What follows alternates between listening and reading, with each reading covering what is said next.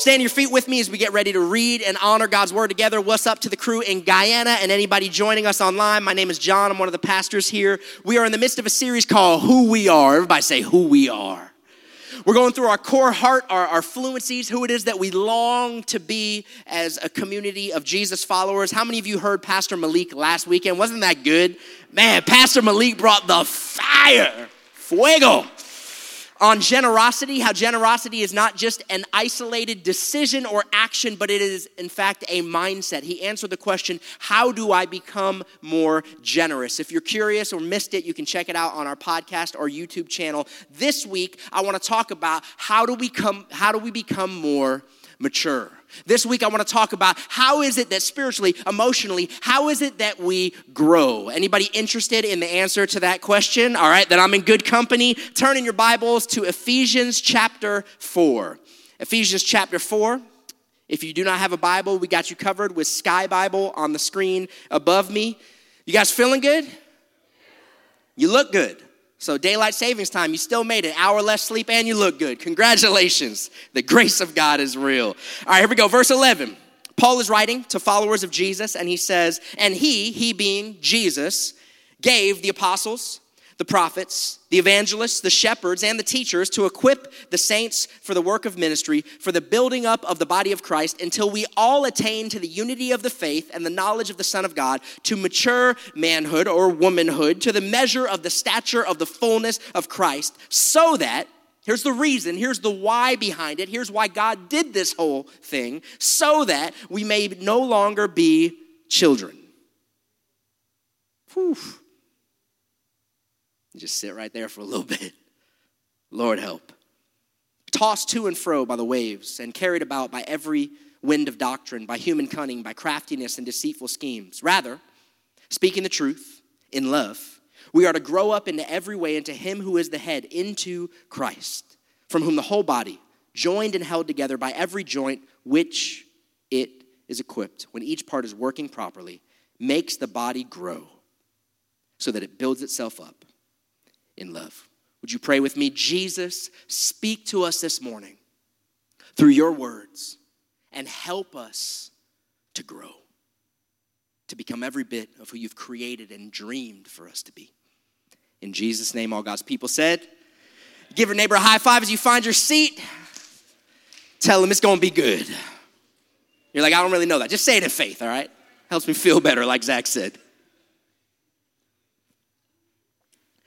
Family, friends, Guyana, watching online, mishbucha, as we'd say of my people, some from a Jewish background. We have a problem. Anybody been disappointed by Christians over the last few years? Anybody? Some of y'all got a testimony. You're clapping, right? Anybody been disappointed? I know it's not just me as we've watched this absolute crisis of immaturity in the family of God. It's sort of uncanny reading the timeless, living an active word of God because some scriptures you really have to dig in. You're like, how exactly does this apply to today? But we do not have to do that with the passage this morning. We live in an Ephesians 4 12 and 13 reality. We live in a crisis in the body of Christ of immaturity. Saints are not equipped, the body is not being built up. In fact, we are doing exactly what it said, being tossed to and fro with every wind of doctrine and cunning deceit. We are watching unprecedented falling away from God's word and his ways. It kind of reminds me of this. I've got a one year old picture of my son Liam on the screen. Everybody say, "Aw, isn't he cute? Thank God for genetics from my wife. That's Liam. Now, there are certain things, he's one years old in this picture, and so he's still in diapers, obviously, and he's one years old, and so he's still drooling at points, and he's one years old, and so he doesn't quite know how to eat food on his own, and he's one years old. There's lots of things that when a one-year-old does it, they're sort of cute and endearing, even though you hope eventually they're not doing it for the rest of their lives, right? But then you imagine something like this. And all of a sudden, what was cute for a one year old is no longer cute. And it's honestly quite scarring and traumatic and might be scarred into your mental images right now. Thank you, Lisa, for the Photoshop job. But what was cute for my son Liam as a one year old is no longer cute when you superimpose my face on a one year old, right? You're like, why do you have that on the screen? I just want it to burn into your mind this moment that you'll never forget it. Here's my point I think the body of Christ looks a lot like this a one year old for 37 years. And it's not cute.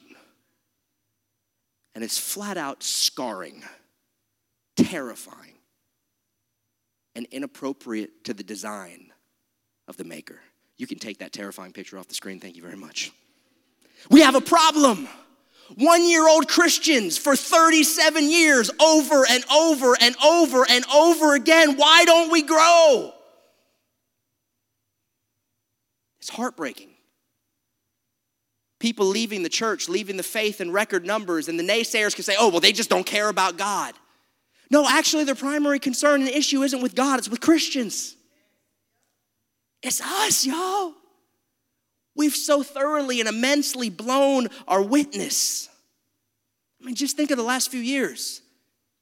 So much hate, divisions, race, politics, medical decisions, mean spirited, hate mongering. We have become, I mean, I know this isn't the pep talk that maybe you were hoping for at the beginning of the message, like, all right, Pastor, where are we going? It'll end well, but we got to own the moment, friends. As the people of God, we have become malformed, immature, unstable, incapable people of God. I feel often genuinely going to heaven, even but rarely bringing heaven to earth. It was very humbling looking through this passage written to this church in Ephesus because it reminded me of the church right now in our modern context. And to be quite honest, it reminded me oftentimes of me, if I'm being more circumspect. Friends, we have a problem. Do you see it? Do you feel it? We have a problem, an evangelical church culture that has led people to the Lord, but been unable to lead people in the Lord or disciple them. And so they're one year olds for 37 years and running. Can anybody else relate? It's frustrating, it's heartbreaking, and it goes against the longing of God's heart for his people. By the way, what's encouraging is that this dynamic and phenomenon is nothing new. We see it right here in Ephesians. It really reads as an indictment, I feel, in some ways, of the modern American, North American, and really just the modern church, especially in our cultural context. But here's the good news get that out of your system. There is hope there is hope for God's people. There is hope for God's family. There is hope for the church. God has a plan. He's not scrambling in heaven, unaware of our plight or unable to do anything about it. God, through His word, has revealed to us His plan, and it's spelled A P E S T. The APEST. He gave some to be apostles, prophets, evangelists, shepherds, and teachers for the equipping of the saint and the building up of the body so that we may attain maturity. And when every part does its work, so we can grow. You guys tracking with me here? Big idea. If you're taking notes, I'd encourage you to jot this down and we're going to jump into this conversation together because God has a plan for your life and it's amazing. Big idea is this you are at your best when you're exposed to the APES apostles, prophets, evangelists, shepherds, teachers. It's an acronym. Y'all tracking with that, what that means? It's not a word I made up, it's an acronym. You are at your best when you're exposed to the APES. Matter of fact, I had a bunch of one liners and I couldn't pick one. So you're fully alive when you're exposed to all five. I got another one fight for the five, because that's where we thrive. I can have Zach sing it right now. Zach could get up here and say, ah, ah, ah, ah, you need all five? You need all five? Ah, ah. No, Zach's sitting there crossing his arms. I don't know where that what came from actually. Uh, my daughter said she likes the Bee Gees. All right, you get you guys get the point. We need them all. APEST. Amen. All right, let's go. Point number one: learn all five. Learn all five. Everybody say all of them. All of them. You got to learn all five. We'll back it up and start in verse seven. Paul's writing here to the church. He says, But grace was given to, what does it say? But grace was given to each one, everybody. Grace was given to each ascended on high, he led a host of captives and gave gifts to men. This one is not in my notes, this is bonus for you. This is referencing Psalm 68, except flipped on his head. In Psalm 68, it's all about a king who, when he arrives on the scene, they all give gifts to the king, because that's what you do in the ancient world. You give homage to the king. Now, in Ephesians 4, he references the same passage, but who's giving the gifts? The king's giving the gifts. This is important. Paul's picture biblically of these apostles, prophets, evangelists, shepherds, and teachers, this unique God given wiring, the apest, is a gift from the king to humankind to mankind. He ascended, what does it mean? Verse 9, but he descended into the lower regions. He descended and far above all the heavens so that he might fill all things. And then he, boom, jumps in. And he gave, verse 11, apostles, prophets, evangelists, shepherds, and teachers to equip the saints for the work of ministry, for the building up of the body of Christ. Now, I want to give a short caveat here because, in certain theological circles, as in much of Christendom, Christians struggle to get along and find the same point of commonality. So, I will give you a caveat objection to the APEST um, based, based on a basic Greek grammar rule, there, are, there is a camp or there is a school of thought that says it's actually not apostle, prophet, evangelist, shepherd, teacher. Shepherd, teacher is actually the same thing. And so it's, act, it's not the apest, it's actually the apis or the apit. It's only shepherd and teacher, it's only one thing. A, I, that sounds weird. But B, um, based off of, I, am familiar with that. I have looked at that. I've looked into the grammar. Based off of research and my past 15 years of ministry, I, I believe that there's lots of overlap often between the APEST and shepherds and teachers, especially, but they are five distinct wirings apostle, prophet, evangelist, shepherd, and teacher. So, we're gonna go to class right now. Everybody ready? You're like, I signed up for church, not school. I know, but it's gonna be good. Take out your handout right quick. I wanna walk us through this because I want us to learn all five. And to help, I've got my assistant, JJ, whose head is creepily turned around. There we go. JJ, my assistant, thank you, Lucia, for your baby doll that maybe I asked you to use. Hopefully, Nancy did. All right, so I want to walk us through the APEST in relation to how this typically fleshes out in the body of Christ and in the kingdom. Oftentimes, the journey will begin with an evangelist. If you look on your sheet, evangelist is the third on the front page. Now, what happens with someone who is wired evangelistically, and let me give this caveat here the, the point of the end of this sermon is not that you're going to walk around and say, I'm prophet so and so, an evangelist so and so, apostle so and so, all right? You're not getting a new a name badge and a role here. I'm going to use the Ix, apostolic, evangelistic, uh, shepherd, you're, you know, you're, you're, you're, shepherding in nature. It's not, your, uh, it's not your office here at Greenhouse Church, but it is is a wiring that God has given. So, with that being said, you, you start off this journey and you get an evangelist, and, and they've got an evangelistic heart where they can't help but love, move towards, and pursue those who don't yet know Jesus. And so they'll love this little baby, they'll, they'll care for, they'll invest in, they'll spend time, they'll spend energy, they'll share the good news of the gospel, they'll do all of these things, and then eventually, God moves and it's amazing. How many of you know you're already wired evangelistically? Like you're like, yeah, yeah, yeah, Christian, Christian. When can we go out to the rest of the world? All right. And so you're there, and then they respond to the gospel and, and they say, Jesus, I need you in my life. You're to be my Lord and Savior. The, you're the one that I've been looking for all along. And they're thrilled and they care so deeply and they celebrate for like five minutes and then they drop the baby and they go. Because the evangelists are like, that's so amazing. Okay, I got to go on to the next thing. And then they're, they're off the stage and they're out in the highways and byways, compelling more to come in so that his house may be full. That's the evangelist. So, what are you going to do?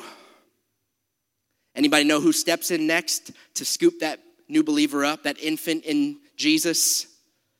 The shepherds, very good. The shepherd comes along and they scoop up this person and they begin to care for them. Shepherds, that's the, if you flip to the back of the sheet, that's the top on the back of your sheet. The shepherd goes in and they're gonna pick them up and they've got a unique heart and wiring full of compassion and empathy, typically focused where the evangelist is stirred and wired by God to think for those that are not yet inside the church. The shepherd is typically focused on those that are inside the flock already.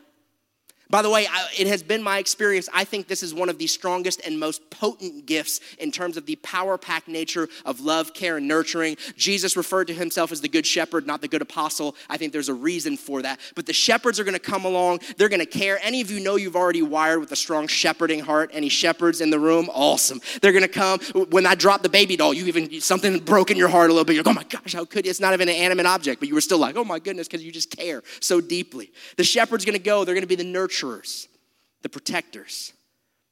The shepherd's gonna care. But the reality for this infant believer, this new baby in Jesus, this child of God, is that they don't just need to be loved and cared for, they do, but they also need to grow and mature, right? So enter the teacher. Enter the teacher. Angel is a teacher. The teacher, teacher is like, man, cut me and I bleed. B I B L E. Where's the Bible verse in that? I need to hear it right now, right? This is, and so the teacher is gonna come and they're gonna set this little, let's see if I can do this here. They're gonna set this little baby doll up and say, all right, sit down, son. It's time to talk. And the teacher is gonna take them and they're gonna sit them down. The teacher is on the back as well as the last one on the back of your sheet. And I'm going through this quickly, but there's tons more we can dive into here. But the teacher's focus, uniquely based off of their wiring by God, is they are focused on helping people learn, develop, and grow, specifically in the words and the ways of God. Pastor Malik is a teacher. That's his wiring. His default starting point is Bible. He's wired that way by God. You're gonna help, teachers are gonna help them learn, develop, grow in the word, grow in the ways of God, discern right from wrong. This is a, a, sort of the beginning point, the foundational point of Bible knowledge, of scripture knowledge, of a knowledge and understanding of the ways of the kingdom. Teachers are going to lean in that direction and but then what's going to happen is as this baby matures and grows up and begins to have a general sense. They come to the Lord evangelistically and they feel nurtured and cared and a part of the body thanks to shepherds and they begin to grow in a general understanding. They're then going to be able to start asking specific questions. God, what are you saying to me? God, what's your calling on my life? This is where Jesus said, "My sheep hear my voice." How many of you have found it a little challenging sometimes to hear God's voice? Anybody? All right, Awesome. We're tracking here. And so this is where a prophet exhibits a unique genius from God. If you've ever been in a room and, and, you pause for a moment and someone's like, I feel like God's got something to say, but I, I don't know what it is. And the rest of the room is like, uh, and, and someone's like, I know. Like, and you're like, you always seem to know what God's saying. Well, A, they might be presumptuous, but probably B, they might be a prophet. They might be prophetic in nature. They just have this God given knack for discerning and hearing God's voice, and it seems to come easier for them than others. This is the prophetic, helping to answer questions like, What, what am I called to do? And, and God, what are you saying to me? And God, what do you want from me specifically? I know what your word says. Help me unpack and contextualize what it means for me. Prophets will step in to help followers of Jesus learn to discern and distinguish God's voice. They'll help bring clarity and conviction and supernatural intimacy. It's their gift. They, by nature, lean in to that intimate place with God. They also see the world in very black and white ways, and so they'll often call injustice on the table. They'll call wrongdoing on the table. They'll see the world in these black and white terms and make a call for righteousness and holiness in very helpful ways. That's the prophet. And then last, are you tracking with me? Which one's last? Which one haven't I done yet? The apostle. Now, the apostle will step in, and this is how they're wired. They'll say, wait a second, this is all. We've got this We've got this believer that's they've come alive in Jesus. They're feeling loved and cared for in the body. Thank you, angel. Now they're learning to understand God's word and they have a growing passion for the word of God. And then Zach got with him and said, Hey, I've got this core group where I'm to help you hear God's voice. And we're to hear God's voice. We're to step out. And, and they're like, Okay, cool. We're to hear God's voice. And then the apostle comes and like, Okay, wait, wait, wait a second. I just want to remind everybody we are not just for here. I just need everyone to know apostle means in the Greek, it means the, the sent ones. They said, Listen, I need to remind you that, that we're not just supposed to stay in this moment and in this space. The world needs to be reached. Apostles have this pioneering mindset. In, in the business world, this would be like the entrepreneur. They're thinking about what's not rather than just what is, what could be, rather than what exists in the current moment. And, and where people tend to feel like, I don't know, I, I'm not ready, I don't know. The apostle reminds them, no, no, Jesus said we're gonna go and make disciples. Jesus said we're gonna go from Jerusalem, Judea, Samaria to the ends of the earth. You've been rescued by God to go, and they're gonna, and they're gonna launch it. Good catch, Zach. No baby was harmed in the making of this, uh, in the making of this sermon illustration. Apostles are going to help people go. Tracking? Apest, apostle, prophet, evangelist, shepherd, teacher. In the Greek, apostle is the sent one. They're the ones in the Latin, it, the word is missilo. It's the same word for missile. It's, it's they're being launched out, they're being sent out. Apostles help make it happen. They remind us we feel most alive when we're going in the direction that we've been sent. And apostles help make it happen. Turn your neighbor and say, Learn all five. Say, You got to learn all five. You got to learn all five. It starts with a general knowledge, but then point number two, it moves into a specific knowledge. After you learn all five, you need to discover yours. Discover yours, a general sense of how you're wired apostle, prophet, evangelist, shepherd, and teacher. But then you need to discover how God has uniquely and specifically wired Jump back into Ephesians 4, verse 11. And he gave the apostles, prophets, evangelists, shepherds, and teachers to equip the saints for the work of ministry, for the building up of the body of Christ. Little pop quiz Who gave the apostles, prophets, evangelists, shepherds, and teachers? Who gave them? Jesus. He gave them. It's his gift. It's the king returning who gave the gift, but it is, uh, it is on us to discover. He gave the gifts. We need to discover. Any basketball fans in the room? All right, some basketball fans. How many positions are there in basketball? Five. All right, we're going to use an operating analogy. You're like, oh, go figure. You felt like the Lord led you to use a sports analogy, Pastor John. I'm so, I'm so surprised about that. All right, we're going to use a sports analogy, but it's, it's not football, okay? So give me a little bit of space here. So in basketball, you've got five positions. Somebody shout them out. What are they? Yeah, yeah, that. Yeah, point guard, shooting guard, center, forward, small forward, power forward, right? That's like a general working way of describing if you want to do there. There's probably all sorts of new ways of doing it, but I'm not a basketball guy, so let's just stick with. But there are different positions. Now I've got a picture of the Miami Heat up there, and you'll see this is uh, some semblance of a starting lineup. Do we still have Kyle Lowry on our team? Does he actually play basketball anymore? I really couldn't tell you. Anyways, as you can tell by their height and body composition, different positions require different types of skill sets and different types of statures and different types of frames and different types of abilities, right? Now, ideally, when a team is operating at their optimum level of efficiency, the point guard's being a great point guard, the shooting guard's being a great shooting guard, and the center's being a great center. It would be a real bummer on your basketball team if your center decided that he needed to be the best point guard in the NBA, because he won't. See, what would mark a failure of a basketball team is if number one, people either don't know their position, or number two, they are operating in the wrong position.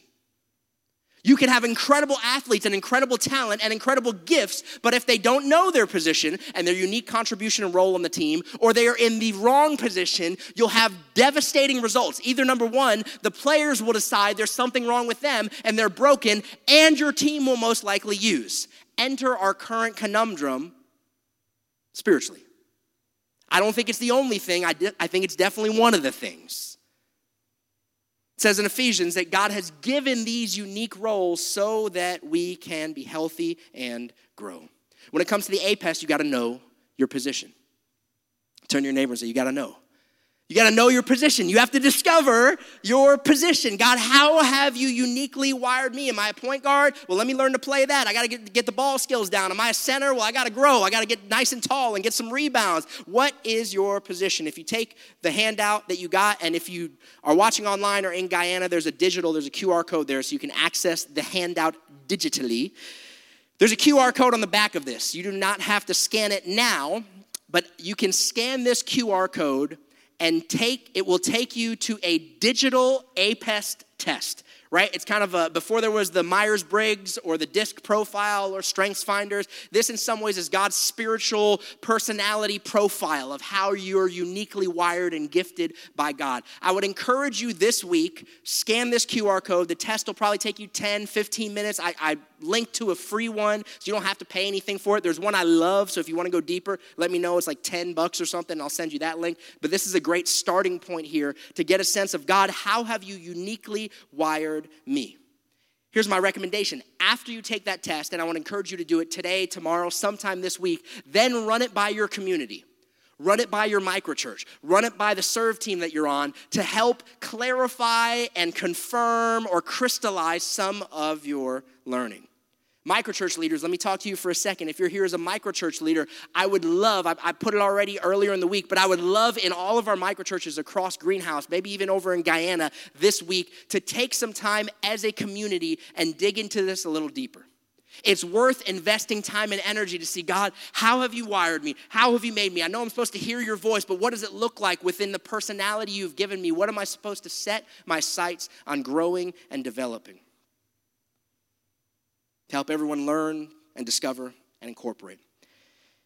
How many of you already know your APES type? You're like, I, I already have a good sense of how I'm wired. Okay, here's my encouragement to you don't settle, be a good steward. Just like anything else in the kingdom, the call is rarely check the box. Like, imagine if, if salvation was just like, all right, start following Jesus. Okay, cool, I'm done with the whole spiritual life thing. It's like, nope, you're still on earth. Still a reason for you to be here. There's still growth to be had and an amazing relationship to cultivate and nurture. The same is true with how God has uniquely wired you. What we're supposed to be doing is growing, maturing, being a good steward over the gifts that He's given us so we don't end up like terrifying one year old, 37 year olds. Right? We're supposed to grow. We're supposed to increase because there is such a thing as an immature apostle. There's a, such a thing as an immature evangelist. There's such a thing as an immature or an unhealthy shepherd. Just like if you've taken any of the personality profiles, like you can be the, you know, the ENTJ, but here's what it looks like if you're an unhealthy ENTJ. Same thing is here with what God has given us in the APEST. When it comes to the APEST, point number one, learn all five. Point number two is get a sense from God and the community He's placed you in of how He has uniquely wired you. And lastly, number three, structure your life to be exposed to all. This is crucial. Structure your life to be exposed to all. All five. All of the APEST. My wife Nancy and I had a friend back when we lived in Gainesville who was the, the pinnacle of human health. Like she was an athlete in college. She continued in athletics all the way through. I mean, she was, this woman ate like, I don't know if, no pro, no processed anything, no artificial anything. Like she was that, like the, the, the crunchy granola health enthusiast of all time. She was that. And she was awesome. We loved her. She played flag football, man. She, she scores. We've played in the co ed flag football league. Every single guy in that league, she burned them deep. It was amazing. Loved it. A couple years ago, we got a phone call. She said, Hey, can you guys pray for me? I'm in the hospital with my health. I'm like, If you are in the hospital with your health, we're all gonna die. Like, I have no hope for humanity. Jesus, take me now. I was like, What happened, girl? She's like, Well, you know how I'm always really like rigorous about my diet? I'm like, I'd use other words, but sure, rigorous, yes. She's like, Well, I eat really healthy stuff. I'm like, We all know. She's like, But because I eat the same thing over and over and over and over again, even though it's very healthy, because it's the same thing over and over, my body couldn't process it anymore. My body began to shut down. And so the, the she was in the hospital. She's like, they told me I needed to shift and deviate my diet if I want to stay healthy in the long haul. This will preach. The, problem is that if you like take the food pyramid, I think back in the day we had a pyramid. Now I think we have a plate or something like that. Okay, so back there, if you eat from one section of the food pyramid, it can be really good and healthy until it's the only section you eat from.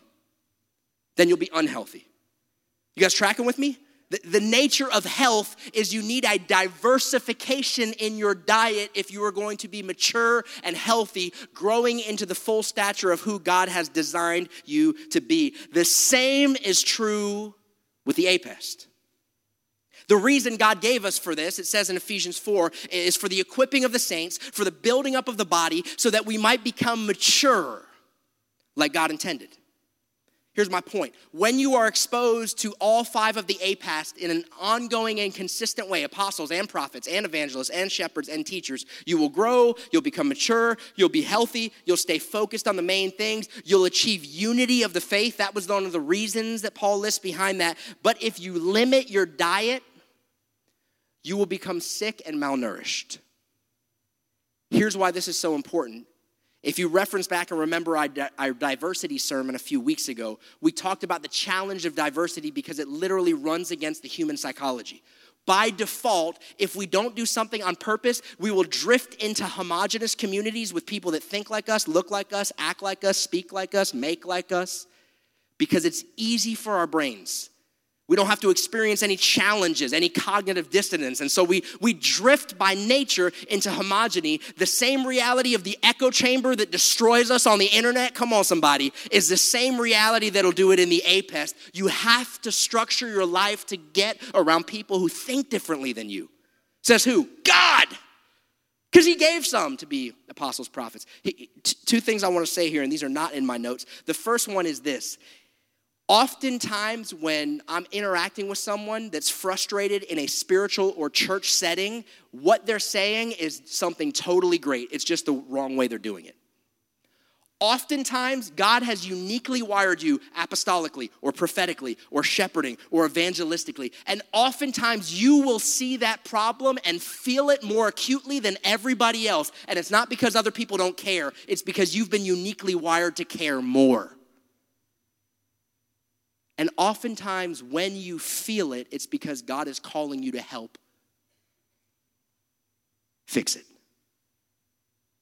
Oftentimes, when you feel it, and the default is, man, man, I feel this way, so here's what you do. You do one of two things typically. You either run into an echo chamber where everybody feels like you and you just stew in the frustration of it all, or you just peace out and leave and you decide, man, this community, my job, this place, this church doesn't care about these things. And the reality is, they probably do. They're just not good at it, and it's not their default setting, which it is yours. And when those apostolically and prophetically and evangelist and shepherding and teaching bring that gift fully to the table, fully expressing out of love for God and love for people, the body becomes mature. The body becomes built up in love. It's so easy to fall into the trap of, of your way, your, your wiring is the right way, and, and every other way is the wrong way. But God says you need different perspectives to become fully mature. Why? Because no one wiring reflects all of God's heart. No one w- wiring is better than the other. It's kind of like, Pastor John, which one of your kids is better? Like, ah, they're different. They're, exactly. God has wired his family with these different proclivities, each one that uniquely and beautifully reflect his heart. And when we all bring those to the table, well, the body's healthy, built up, strengthened, edified, and love. So let me ask you for reflection what APEST do you have that are regularly speaking into your life? Take a moment apostle, prophet, evangelist, shepherd, teacher? What APEST do you have that are regularly speaking into your life? If you're not sure how you would even structure something like that, we've tried to make it easy for you. Get in a microchurch. Our microchurches by design are spaces where we intentionally think through how can we have the fullness of what God has given us reflected in this microchurch. You need the full APEST. You need the evangelist because we want to be obeying Jesus where he said go make disciples and baptize people. We need that. And we need teachers because Jesus said you're going to baptize them and then you're going to do what? You're going to teach them. And we need shepherds because people need to be feel, followed up with and they have to feel seen and loved and valued by God as they are. And then we need prophets who say hey, listen, we want to hear God's voice. We're not just going through the motions and doing some show. We're actively living, following, abiding, walking in the Spirit, hearing God's voice. And then you need apostles who say, listen, there's a bunch more people out there that need to experience what God is doing. We've got to move forward. We've got to pioneer. We've got to innovate. We've got to reach the culture where they're at. We need, well, we need exactly what it says in verse 15. It says, rather speaking the truth. What does it say? In love, so key. It's always a linchpin. We are to grow up in every way into Him who is the head, into Christ, from whom the whole body, joined and held together by every joint when each part is working properly. Or in the NIV, it says, as each part does its work. The way the APEST works is it's not like you're like, how do we find that balance of God's heart? It's not 20% of each of the five to hit 100%. We actually need 100% of all five to be able to do this. This means that we need you being fully you. We need you being in touch with how God has uniquely wired you and bringing that to the table. This week, I want you to run your ministry through the APEST. Run your family, your microchurch, your department, your weekly input of content through the APEST. On one hand, we need you knowing how God has uniquely gifted you and wired you so you could be 100% you. I've mentioned this before. The, the dream is that you would come to microchurch not just showing up as a bystander, but ready, fully bringing the gift that God has given you to the table. Where you come to Western every Sunday, not just as a bystander, but ready, fully bringing the gift, the passion, the wiring God has given you to the table. To use my basketball analogy, guards need to be quick and have ball skills, and centers and power forwards need to be big, tall, and strong. And we need you to be you in the beauty and the uniqueness of exactly how God has created you to be. My prayer for us this morning, for you and I, is that we would, by God's grace, escape the comparison trap that we would stop uh, complaining and beating ourselves up and feeling bad about who we are not and comparing ourselves to others and saying, I wish, like a center wishing they could be a, a point guard. It's like, it's never gonna happen, but it doesn't need to. You've got such unique, amazing gifts. Be who you are. That we would stop complaining and feeling bad about who we're not and start fully embracing and expressing who we are because we need you. You probably experience this all the time. You just never had a name for it because it's how God has created his church to function. I listen to Tony Evans, who's a Bible teacher, and man, he does something to me. Something in my heart gets stirred for God's word. And then I listen to Judah Smith, who's an evangelist, or Dick Brogden, who's got a prophetic edge, and it does something totally different. Why? Because it's the genius of God encased in varying degrees, in different styles, in these little human earthen vessels, because at the end of the day, the APEST isn't about people, it's about God. I'm gonna land it here. We're gonna close in worship. The reason the APEST works is because it is a reflective reality of the heart of Jesus apostles and prophets and evangelists and shepherds and teachers. They're meant to reveal Jesus. Jesus is the full expression. And knowing Jesus is the key to everything. We exist to help ordinary people become passionate followers of Jesus. Jesus is the APEST. He's the apostle the sent one from God, pioneering the mission forward and creating the way. He's the prophet, declaring the word of the Lord, calling us back to repentance and the kingdom, to hearing God's voice. He's the evangelist, sharing the good news, leading to salvation, preaching the gospel of the kingdom. He's the good shepherd, consistently moved by compassion by those harassed and helpless, like sheep without a shepherd. He's the teacher, Rabbi Jesus, full of wisdom, instruction in the words and ways of God. Why the APEST? Because point and component points to Him because we need Him. And He said, because we need Him, we uniquely, poignantly, and specifically need one another if we're ever going to grow up to become the mature, capable, unified body of Christ that the world is waiting and longing to see, even if they don't know it. We run something called discipleship training and here at greenhouse it basically exists to help ordinary people like you and me learn to follow the call of jesus to make disciples. Step one is we want to be a disciple. Jesus i hear you. I want to follow you. You're my life is yours. You're my teacher rabbi lord leader. But then step two is jesus said now go and make disciples. And so we run discipleship training to do just that. We're in the midst of it right now and and just this past week, many of you who are in there experienced this reality in real time for yourself.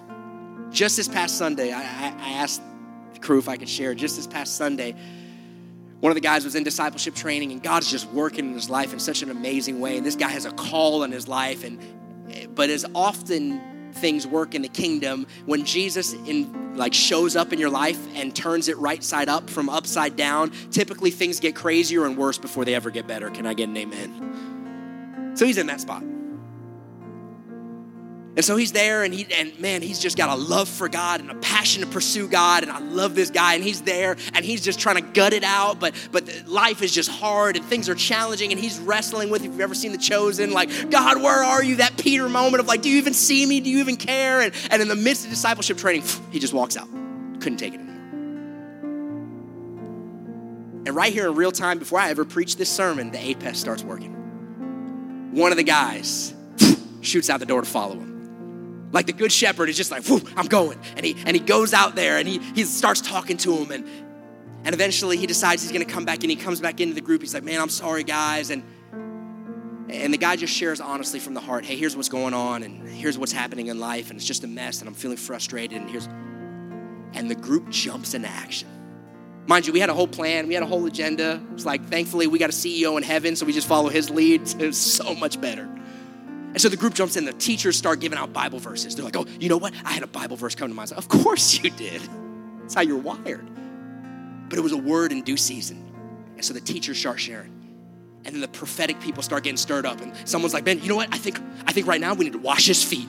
And everyone else was like, gross. Or like, oh, you know, but the prophet's like, no, no, this is what we need to do. And so poor AJ, bless his heart, he's there having to lead his first discipleship training here in South Florida. He's like, is this normal? I'm like, well, you got to expect everything, anything, you know? And so, but the prophetic people were like, no, no, no, right now. He's like, okay, yes, sir, and ma'am, let's do it. So they start washing feet and, and, and then and then the and then they get done with this and God's moving and it's amazing and there's tears and it's incredible and God's showing up mind you through his people and the diversity of their wiring and their gifts. And and then the apostle apostolic people start speaking they're like you know what? And, and God's got a call for your life. They're speaking to the guy God's got a call for your life. And it's not just about you. He wants to do things through you. And so he's doing things in you. And they start exhorting him reminding him of the mission that it's not just for earth. It, there's bigger things at stake and God is working and and you watch and this entire evening, if you were there in DT, you're probably nodding your head because this entire evening felt so absolutely heavenly.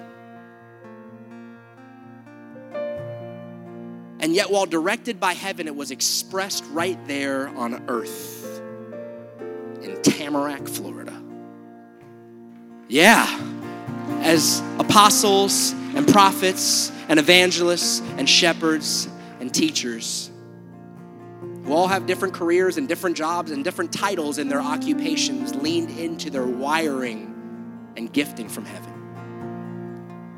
I said, Lord, what do you want to come from this morning? It's lots of teaching, it's a teacher type sermon, it's information and content from the Word. What do you want to come from this moment? I feel like God said two things. Number one, I want people convinced that they need a community like that. I know community's scary. I know church people are weird sometimes. You are one of them, right? And I know that sometimes we can be whack and miss the mark and out of good intentions do bad things. I get all of that and, and I'm sorry and I get it. And Lord have mercy, help us and amen and yes. And yet you need community. You do. So that when you hit a tough spot and you're in your own little echo chamber and the enemy's trying to mess with you, some other people wired differently can lean in with their gift and strength and call you to the fullness of who God's created you to be. Number one, that somebody in here, somebody online, somebody in Guyana would be convinced, okay, that's it, I'm in. I need a community like that. And then number two, the second thing is I was asking God, Lord, what's your heart for this morning? Is that number two, we would be convinced to be a community like that. That in the midst of a culture where it is completely spectator, what can you do for me? I watch it online. What can you do for me? I'm here, have it your way. What you can you do for me? That we would shift the script and say, Jesus, I agree with you. And you said we fully come alive and become mature when we're stepping out to care for others, not just looking for others to look out for me. And church, if we could do that, this crisis of immaturity would become an opportunity for the glory of God and the redemption and salvation of humanity. As people know they're loved by God, they're accepted in His family, they're called to uniquely hear His voice with gifts and talents and abilities that come straight from heaven, and they're commissioned to go out to a waiting and watching world. Why don't you pray with me as we close? Jesus, we love you. We need you. We hear you. You're the King of Kings and the Lord of Lords. And when you conquered, you demanded no gifts from earth, because what could we give you? But instead, you turned around and you gave us gifts apostles, prophets, evangelists, shepherds, teachers, so that we can grow, so that we can become mature so that we can that state of unity and love that you've called us to, so that we can be what we long to be, Lord, a book of Acts church in the 21st century. God, would you open our eyes and open our hearts? Would you remove the blinders? Would you set us free from the comparison trap and help us to embrace who you have uniquely created and called us to be in your sovereignty and great love? Help us to own our position with gratitude and steward it with great passion and growth for your glory. If you're here this morning and and you came in feeling distant or disconnected from God, I want to give you an invitation to agree with God. The whole point of this passage lands at the fact that if you're using an analogy of the body, there's only one head, there's only one mastermind, and it's Jesus. If you are ready this morning online in Guyana, in the room here, to agree with God that you need Jesus to be the director and the head of your life, that you're not smart enough, you're not gifted enough, you're not talented enough to do on your own what needs to be done. All you have to do is agree. Say, God, you win. I need you. I can't do this on my own. I'm done trying. I give up. I surrender. You're the mastermind. You're the head. You're the Lord. You're, you're the central office of operations. I will take your cues and follow your lead. I'm yours. I'm yours. If you're here and you're already a follower of Jesus, here's your point of agreement with God. That you agree and say, God, I, I need you and I need your people. I need your body. I need the APEST to grow and become fully healthy and mature. In this moment, you sense his nudge to commit to community, especially those who are different from you. No more pushing off those who are wired differently, but instead lean into the unique value of that gift as God helps us through the help of one another become everything that he's created and designed us to be. Just look to heaven and say, God, I'm in. I'm in.